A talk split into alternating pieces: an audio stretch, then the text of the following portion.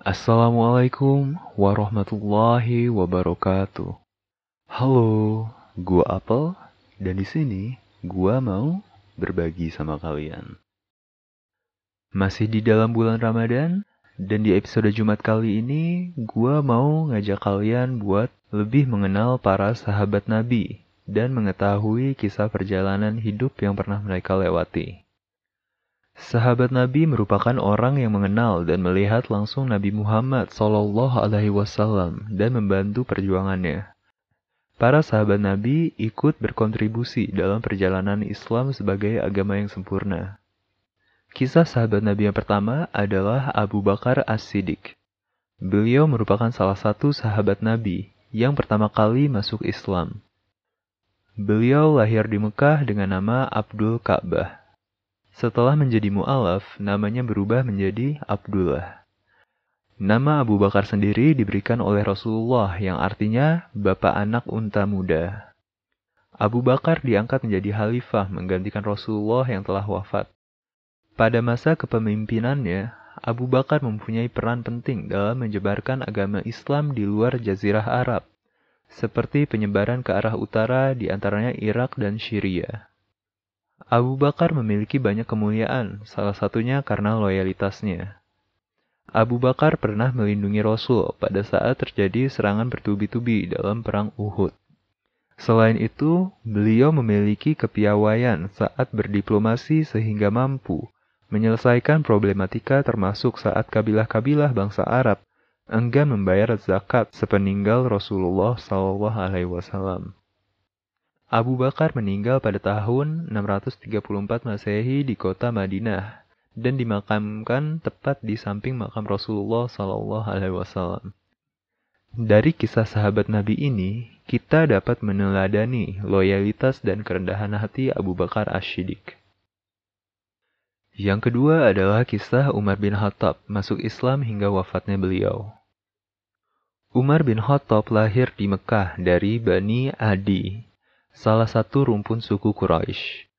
Pada suatu hari, Umar hendak ingin membunuh Rasulullah Shallallahu Alaihi Wasallam. Saat itu juga ia mendengar kabar bahwa saudara perempuannya telah memeluk Islam. Umar kembali ke rumah dan mendapatkan saudaranya sedang melantunkan surat Taha. Umar pun luluh dengan isi dari surat tersebut dan memutuskan untuk menjadi mu'alaf. Pada tahun 622 Masehi, Umar ikut berhijrah dengan Rasulullah Shallallahu Alaihi Wasallam ke Yastrib, Madinah. Beliau ikut serta dalam beberapa peperangan, di antaranya Perang Badar, Perang Uhud, dan Perang Khaybar.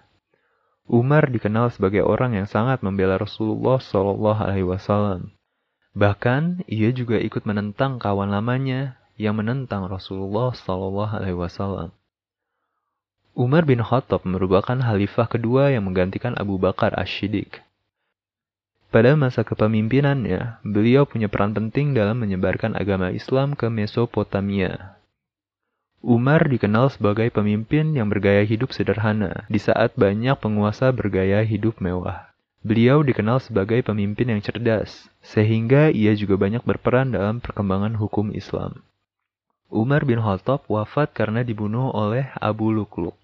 Ia merupakan seorang budak yang sakit hati karena Persia berhasil ditaklukkan oleh Umar. Dari kisah sahabat Nabi yang bernama Umar bin Khattab, kita bisa meneladani kesederhanaan, kecerdasan, dan ketangguhan beliau. Yang ketiga ada Utsman bin Affan, sang pemilik dua cahaya. Lahir pada 574 Masehi dari golongan Bani Umayyah, Utsman bin Affan merupakan saudagar kaya yang amat dermawan. Beliau menjadi mu'alaf setelah mendengar dakwah Abu Bakar As-Siddiq. Utsman juga merupakan khalifah ketiga yang menggantikan Umar bin Khattab setelah wafat. Utsman bin Affan dijuluki pemilik dua cahaya karena menikah dengan dua putri Rasulullah Wasallam. Beliau memimpin berdasarkan Al-Quran dan Sunnah dan dikenal sebagai pemimpin yang lembut serta bijaksana. Banyak pencapaian yang telah diraih pada saat masa kepemimpinannya itu. Di antaranya perluasan wilayah kekuasaan Islam hingga penyeragaman penulisan Al-Quran. Suatu hari, para pemberontak datang dan meminta agar Utsman meninggalkan kekhalifahannya.